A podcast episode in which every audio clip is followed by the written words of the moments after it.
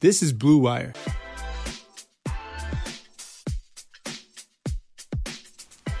What's going on, everybody? Welcome to episode 15 of the Trench Warfare podcast presented by Blue Wire. I'm your host, Brandon Thorn, and today we have a special show planned for you.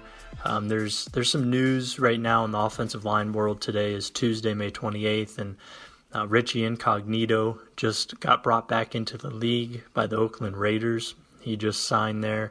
He could still possibly get suspended this year, but obviously Oakland delayed this signing from when it first broke that they were interested.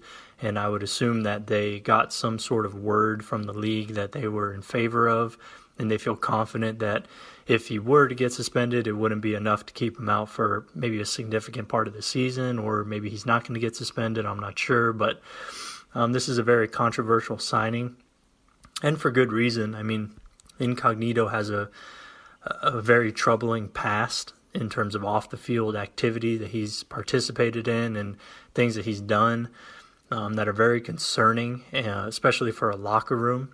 But at this point, it's clear that Oakland doesn't really care so much about having a hostile locker room, at least in 2019, with Vontaze Burfict, um, Antonio Brown, and now Richie Incognito. That's definitely a recipe that could spell disaster for them. But at the same time, these guys are low risk in, in, in a lot of ways because they could just cut them and really not suffer a lot of financial hit from doing that. So, you know, and, and then also some of the reasoning behind this, that at least what's come out in the media, is that the Raiders are really just trying to have a, a, a big 2019 so they can generate some momentum as they move to Las Vegas in 2020. And um, you know, from what I think Mike Mayock has said is, you know, we're we're really trying to build this thing with high character guys, but 2019 is sort of an exception right now because we're trying to to to generate that momentum and just try to get some wins, you know, and and maybe even make the playoffs. Just get get the fans really excited so we can have something to take with us to Vegas uh, you know, aside from just another middling, you know, or disappointing year.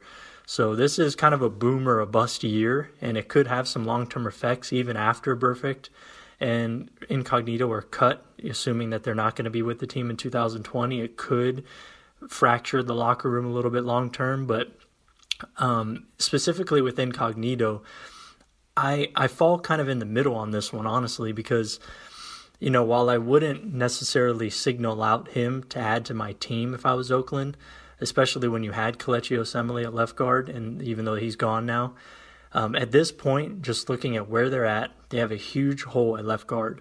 There's some viable options in free agency aside from Incognito, but none of them have the ceiling that he does. He is older for sure. He's in his mid 30s to late 30s. Um, but he was a perennial Pro Bowl player as recently as 2017 and one of the best guys in the league at his position uh, in 2017 and 2016. So, with that being said, they, they could significantly upgrade the position at left guard by this signing. And, you know, even with that risk in terms of the locker room and things like that. So, I, I understand it from an on field perspective. It makes a lot of sense. He's much better than any option they have there. And even though he hasn't played football in a year, if he's even 80% of what he was in 2017, the Raiders got better uh, at, you know, on at left guard and in their offensive line. So really that left side of the line prior to this signing looked really suspect with Kolton Miller at left tackle and really, I mean, maybe Denzelle Good at left guard. Um, that's not what you want to go into week one with or even into training camp with.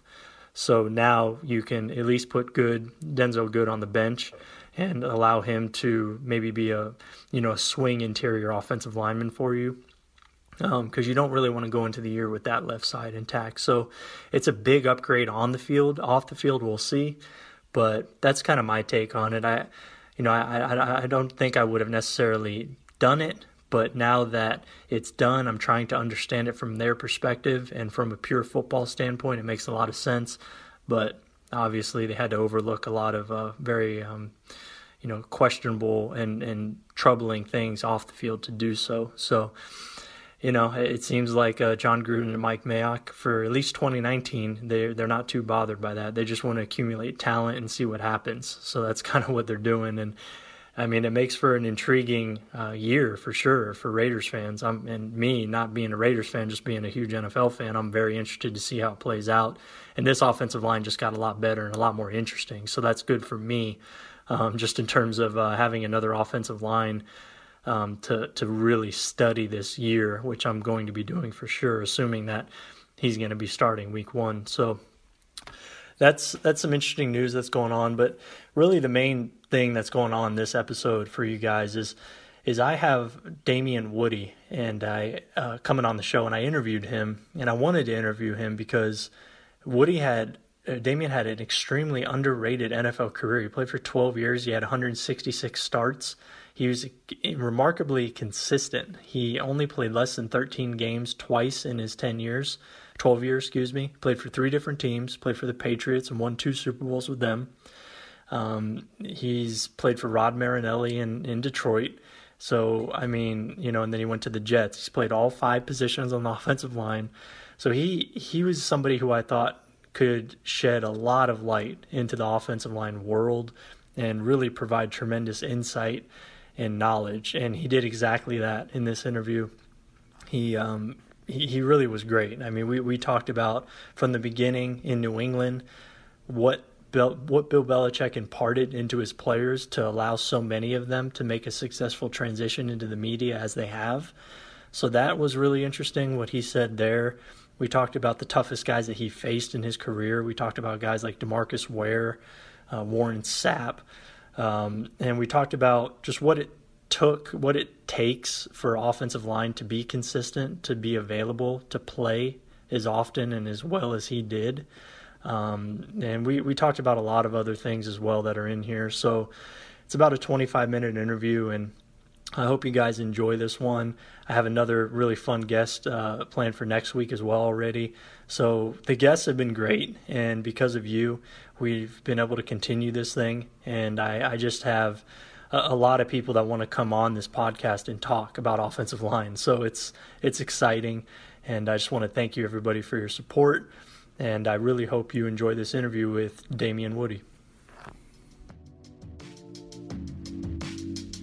Want more great NFL content? This is Kyle Madsen, co host of the Candlestick Chronicles podcast. Check out my podcast and other NFL podcasts on the network by searching Blue Wire in iTunes, Spotify, and other podcast players.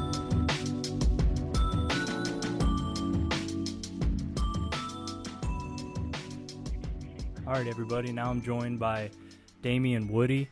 I just want to uh, thank him for coming on and doing this. Uh, Damien had a, a, really, really, I think, underrated NFL career. He played for 12 years and had 166 starts. He was a first round pick in 1999, two time Super Bowl winner, went to the Pro Bowl. I mean, he, he really had a good career, and uh, he has a, a, really good career going now in the media as well. But um, a, a, great insight here for offensive line fans, and I just want to welcome to the show, Damien. Uh, how you doing?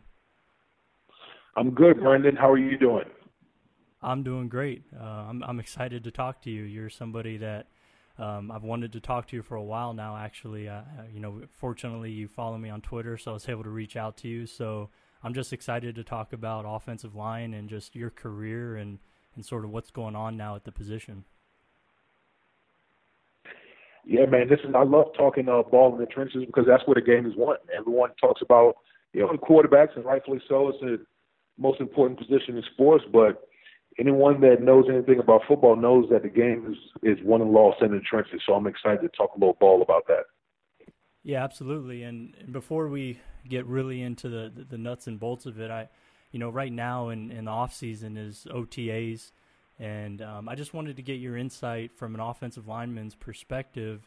Um, how much, if if any, I'm sure there was some value there, but how much did you value OTAs in your career? I know it was different back then with a you know a different CBA and stuff like that, but um, what are OTAs good for for offensive linemen, and, and how did you approach them?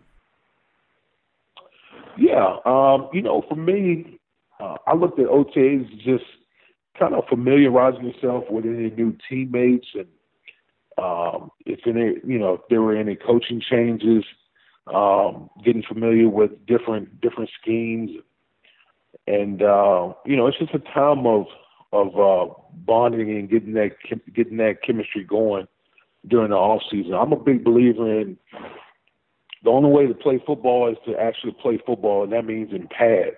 Uh, that's the only way. It's a necessary evil, uh, as, as we like to say. Um, so during training camp, you know, training camp during during the early part of my career was it was different than training camp is now. I mean, we literally had two and three days when you had, you know, you were hitting. I mean, you were really hitting. And I remember one of my coaches, one of my uh, one of my head coaches, Rod Marinelli, he always used to say that you need to harden your body.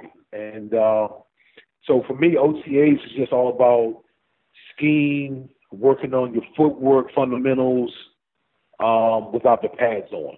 Right. Yeah, that makes sense. I heard similar things last week when I talked to Ryan Jensen, the center for the Bucs. He told me, you know, they have a new coaching staff and everything, so footwork and just kind of adjusting to your line mates, you know, how you're going to work together on things and communicate and stuff like that. So that makes sense. Um, and you know, just uh, I think it's really interesting. You know, I, I read an article pretty recently. I think that you were quoted in talking about, you know, your career. You played with the Patriots, the Lions, and the Jets, and your time in New England. Obviously, I think shaped you know a lot of who you were as a player and, and things like that. And I, I find it so interesting um, that there were so many players from those Patriot teams that have made a successful transition to the media and you know, I've, I've read that you talk about you know Belichick's influence on you guys, teaching the game to you as players, and you know you being able to provide that to the people now as a member of the media. And I just wanted to see if you can give us a couple of examples of where you think Coach Belichick taught you the most about the game. Yeah, so you know, as you know, the game of football is is situational. Coach Belichick used to always tell us people find more ways to lose games than win them. And so during my time in New England, we always everything everything in practice was just about situations because he wanted us to understand the situations when they present themselves. So when in practice, so when we get to games, it would be like it would be like riding a bike. It would be second nature. So I, I don't think I've ever come across a head coach who understood the game the way that and and saw the game the way that Coach Belichick um, saw the game. The way he put put us in pressure situations in practice, different situations, situational football um, type things in practice. I mean, he would just grill us again and again and again in practice and in and in meetings to the point where when these things unfolded in games, no one would panic. Everyone would just have a, everyone would just be even keel when these things happen, and that allowed us in pressure situations because we all know half the games are decided by a touchdown or less. Um, and then you know, then the percentages, you know, you know, get down to a field goal or less. So and the game really comes down to situational football. And because of the way that Coach Belichick taught taught us the game, put us in pressure situations in practice, we were able to find ways to win games rather than lose them. Yeah, that that makes sense. It it definitely seems like you need an extremely knowledgeable coaching staff and, and a head coach obviously to be able to implement those things and come up with those situations and be able to do it in a realistic fashion. So I, I you know I think that's partly why I you know when when teams and when us in the media are studying successful teams, we look at the Patriots, but we can't really compare many teams to them because they're sort of a unicorn because Belichick is I think just such a you know special mind you know in terms of the game, but that's that's fascinating stuff and um, you know, I wanted to. I mean, for you as well. You know, I, I just think about it from your perspective because you at this time you were playing center. You know, with the Patriots, so obviously you have more of a mental load, I think, than the rest of your offensive line teammates. So for you, probably especially, it, it was beneficial, I would imagine. Oh, absolutely, because um, you know, I, as a center, you have to be able to see, almost see the field. You're you're the quarterback of the offensive line. You have to be able to see the field like the quarterback, and you have to help make adjustments, uh, whether it be protections in the run game. So, just having, you know, not only Coach Belichick teaching you the game, but then, you know, specifically for me, having, in my opinion, the best offensive line coach in history, in Dante Scarnecchia, you know, uh, you know, showing, you know, showing you the film and teaching you things day in and day out, I just feel like I was in the in the best position of, of you know a player could be because I'm getting a wealth of knowledge from two two men that have reached the pinnacle over and over again throughout their career. So um, I felt well equipped, you know, my, early on in my career. And one thing that they, not only Coach Belichick but uh, Dante Scarnecchia did was they cross train me as well as far as other positions are concerned because you have to be able to in a pinch, you know, in, in a pinch, be able to switch positions when you have injuries, and that was one of the things that they introduced to me early on in my career was, you know, yeah, you're a first round center, but we're gonna we're gonna we're gonna have you take reps at tackle. We're gonna have you take reps at guard. And so when these you know, when these things played out, I remember my I think it was my last year in New England, first game, our left guard Mike Compton broke his broke his ankle, and Coach Belichick comes up to me and asks me, you know, would I mind switching to left guard? I said no problem at all because why? Because I had been cross trained, you know, by Dante Scarnecchia throughout the years, and it was just an easy transition and and uh, slid me to left guard, and it was a seamless transition. So it's little things like that and there's other teams that do it, but but with the Patriots, they they took it upon right from the beginning. Uh, even as, like I say, even though I was a first first round center, that they were going to cross train me at other positions um, to make sure that all bases are covered, you know, regarding you know potential injuries down the road. Yeah, and you know you see that even to today. I know Joe Thuney, you know the left guard, he's getting a lot of reps at left tackle right now because Isaiah Wynn isn't available. So you know I'm, and he played left tackle in college as well. But you see it even now, you know, with New England and um, other teams as well, like you mentioned. But I would imagine that them doing that, you know, because you played all five positions throughout your career. Um, you know, your last several years with the Jets, you played tackle. So I would imagine that what New England did early on in your career actually extended your career to, to some extent. Absolutely, and and um, you know most most guys they slide in, you know they don't slide out. So you know, and so for me, I was you know obviously you know blessed athletically, but because of the the, the early cross training that the coaching staff in New England did, and and quite honestly, uh, in Detroit, actually, um, you know, they were a big part of me um, playing right tackle uh, with the Jets because when I was playing right guard in in Detroit, um, you know, I one of our one of our tackles wasn't uh, playing well, and and I actually got I actually got benched for a, for a period of time, and so I was playing, and I yeah, out for like a for like a couple games, and so and so this was Rod Marinelli, and it was actually the best thing that probably ever happened in my career. And he put me on the scout team at right tackle, and so in practice, I'm literally kicking everybody's butt in practice. And so Mike Martz comes up to me and says, "You know what? We're going to put you at right tackle. You're doing so well in practice at right tackle we're gonna we're gonna start you at right tackle. My first game was in was um, at the Metrodome in, in Minnesota, and anyone anyone who's been to the Metrodome knows that that place was one of the loudest stadiums in the National Football League. So my very first game was you know at right tackle was against Minnesota, and literally that propelled me. Th- those um I think it was like the last seven games of my last year in Detroit, that propelled me to to be to play right tackle for the New York Jets. So I'm not only indebted to New England, but indebted to the coaching staff in Detroit for the actions they did that kind of reinvigorated my career um, at that point.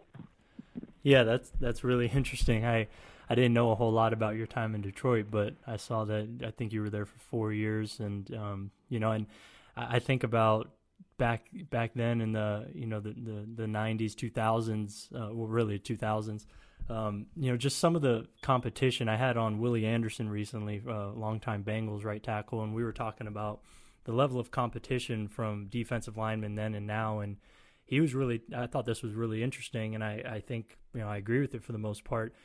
Pass rushers back then, you know, were a lot bigger just generally um, but they weren't necessarily less athletic. You know, a lot of the time there were still guys out there. Like during, I think of 2007, you know, when you played some tackle with the Lions. I'm just looking at who was at the Pro Bowl. Guys like Jason Taylor, Osi Umenyiora, um, you know, Jared Allen, and just all these guys that were extremely athletic but bigger guys. Then, would would you say that the competition then, um, just in terms of who you saw at tackle, even at guard? is there certain guys that stand out to you? And, and what do you think about the difference in the line of scrimmage play and just the level of competition from then and now? Is there any stark differences? And and just you know i just was curious on what your your viewpoint on that would be. Yeah listen i um my i remember my my last year in detroit um when i was you know when i made the transition to right tackle literally i had a lineup of i had jared allen i had Demarcus Ware. I had Shawne Merriman at the time who was balling. I mean, it, it was like literally. It, it seemed like every week I was going against an elite pass rusher, and I mean, one that stood out to me. They were all, you know, all good, but Demarcus Ware was just phenomenal, just a phenomenal pass rusher because, first of all, he had such long arms, um, and he just had a variety of, of rush moves. He was strong, he was quick, his get off was tremendous. Uh, I always felt like he was one of the best pass rushers of, of this generation. I don't know if he gets talked up enough, but I got a tremendous amount of respect for uh, Demarcus, Demarcus Ware. Um, but yeah, these these pass, you know, the pass rushers. Um, when I was playing, these guys were big. They're you know fast, just like these guys are now. Um, and I feel like they had more of a variety of rush moves. Um, I don't know if that's you know, I don't know if that's becoming a lost art where guys have multiple moves, but you know, even when I played against Jason Taylor, Jason Taylor had multiple multiple moves that he could throw his way. The long arm, long arm over, he could do a lot of different things, and um, you know, it made you really work on your craft and and and come into a game with a game plan. You know, that was the biggest thing is when you study these guys, like you gotta come. You can't just oh I'm gonna just go out there and settle on them and then that be that. No, you have to come with a game plan. Okay, how do I want to? Uh, how do I want to come at them initially? Do I want to? do I want to jump set him? Do I want to flash my hands and get him to flash his? You know, doing all these different type of sets, man, to to kind of throw these guys off. I mean, let's be honest, these guys are more athletic than us.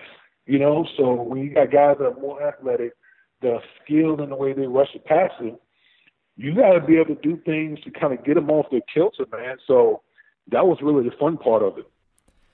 And just going back to the interior a little bit, I just wanted to see if you had a name or two of guys that when you were on the interior that you knew when you faced off against them it was just going to be a fight for four quarters. Somebody that you respected a lot. Is there anybody that jumps out to you that you had sort of just a couple battles with? Oh yeah, man, they were they were a bunch of guys. I mean, you know, I would say the biggest guy that stood out to me was Warren Sapp. I mean, because you know, Sapp was, I mean, he was. First of all, his get off was incredible. He was, you know, he was so strong, and he had leverage because he wasn't the tallest of guys, so he could get off and he line up in that wide, that wide three, almost a four eye, and he would just come off the he would just come off the ball and you know, you pair him with Simeon Rice, who's flying, screaming, screaming off the edge, and they're running games, and it can it it, it created a long, hard day to going against going against that group of guys. Uh, so Warren Sapp was was one. Um, I got a lot of work in New England just on my own team. I mean, people forget how, how yeah, people forget how good um, the Patriots defense was early on. I mean, we had you know Richard Seymour, and then you know, at the end of my Patriots tenure, had you know Ty Warren, who was really good, and you know Mike Vrabel, Willie, and all those guys could rush. All the guys were strong, big, physical um, players. So a lot of times I got really good work in practice to the point where I felt the game was almost a breeze. That's how good that's how good it was in practice. And ideally that's what you want to have. You want you want practice to be harder than the games. Yeah. Was was Ted Washington there during your time at all? Ted was yeah, Big okay. Ted was there. and you know, funny thing is when I when I first got drafted to New, to New England, uh, my head coach was Pete Carroll my first year. And the reason and the reason that I got the reason I was drafted was because Buffalo was running the three four with Ted Washington in the middle. And so I was the first center drafted in the first round in a decade, primarily for that reason because of Ted Washington. So we used to always laugh and talk about that, um, you know, during our time in New England. Yeah, I remember watching when I was younger. Obviously, Ted Washington. I mean, just being maybe the biggest guy I've ever seen on the field, and just completely immovable. And back then, I mean, I the interior play just doesn't get talked up enough, just in general. You know, with offensive line, and I mean, there's so many guys that I think too back then, like great nose tackles. You know, like Casey Hampton and Jamal Williams. Oh my gosh! Oh my gosh! I had. I mean, you know, I had I had some battles with Casey Hampton um, particularly, you know, we had an AFC championship game uh, where we beat the Pittsburgh Steelers. I think they were 15 and 1. This was back in 2001. They were 15 1. Their defense was lights out. But Casey Hampton was was tremendous. Shoot, I went against Chester McGlockton, who was he was one of the more hot and cold players in the league. But when he wanted to turn on, I don't think I've gone against anyone in my career who who just had uh, just the combination that he had.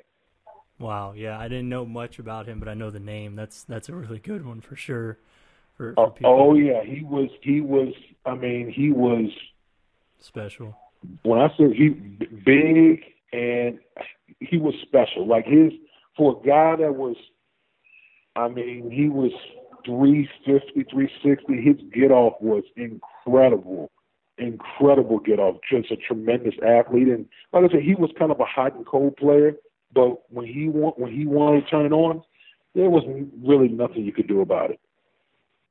Yeah, that's that's really cool to to hear that insight. I mean, man, yeah, we could we could keep going on that because there's other guys too, like La'Roi Glover and just just so many guys. But um, but yeah, the, the the next thing I wanted to to ask you about I mean, just for your career, you know, when when you look back at it, and just one thing that stands out to me from afar looking at it is just how consistent you were able to be. I mean, I, you had less than 13 starts just twice in your 12 years, and for the most part, you were starting 16 games a year. What do you attribute that to the most? And um, just could you just talk a little bit about that? Because I know that for offensive linemen, being available is such a a point of pride and something so important to the position. So, what what allowed you to be so consistent? Yeah, I think it's uh, I think it's a couple things. I think number one, the good Lord just gave me, you know, uh, just you know, protecting me out there some. Um, a lot of it had to do with um, with uh, the fact it's a mentality. When you play an offensive line, um,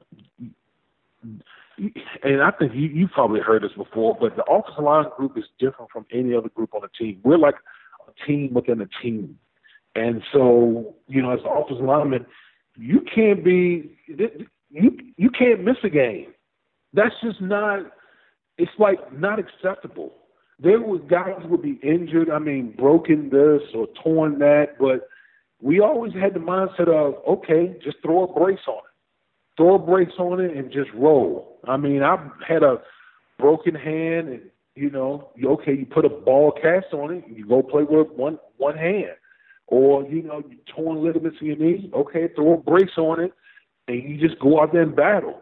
And that, to me, it's a mentality that you know that I had, and along with a lot of offensive linemen, that you know what, I got to be there for my brothers. You can't miss a game.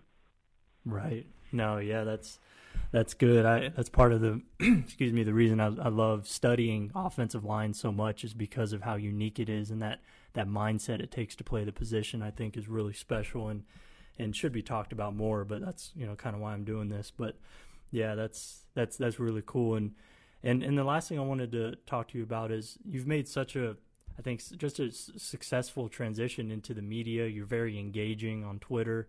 Um, obviously, not afraid to express your opinion. You're very knowledgeable um, about the game. I know we talked about the Patriot influence, but how how do you think you you've been able to transition to you know the point you have in the media? Is there certain uh, advice that you would give out there to other people that are other players that are trying to transition, but just in people in general that, that want to have more of a, a space in the media? Well, I always say that you can't fool you can't fool people no more. Okay, that's the one thing. People with everything out here and all the wealth of information, people are more knowledgeable than ever. So it's hard to fool people. That's number one. Number two, I just try. I just try to be authentic. I, I'm just going to be me. Um, I'm not going to try to be something that I'm not. I'm to be me. I'm to, you know, I'm to tell it like it is. And if you like it, cool. If you don't like it, then that's fine too. But I just found that that people really respond to me when I'm just authentic and just you know being who I am and and uh, and just sharing the knowledge and stories and and you know as far as the fans are concerned, if I can help the fans understand the game better, then to me my job is done, and I just get more interaction when fans like, man, you just told me something, you just gave me a nugget that I did not know. And that's that's all I strive for in the media. I want to give I want to pull the curtain back and give people something that they just they don't they either don't have access to or they just don't know, and that's what I strive to do. And I feel like I've done that, you know, over the years now. Yeah, absolutely. Um, that, that's for sure. You've been an awesome guy to follow on Twitter, uh, watch obviously on TV, and um, you've given us a lot of nuggets that you know just in this 20 or so minutes that you've spent with us. So I, I appreciate it, and everybody you can follow Damien on Twitter at Damien Woody, and uh, Damien, just thank you so much for taking the time to do this. I really appreciate it.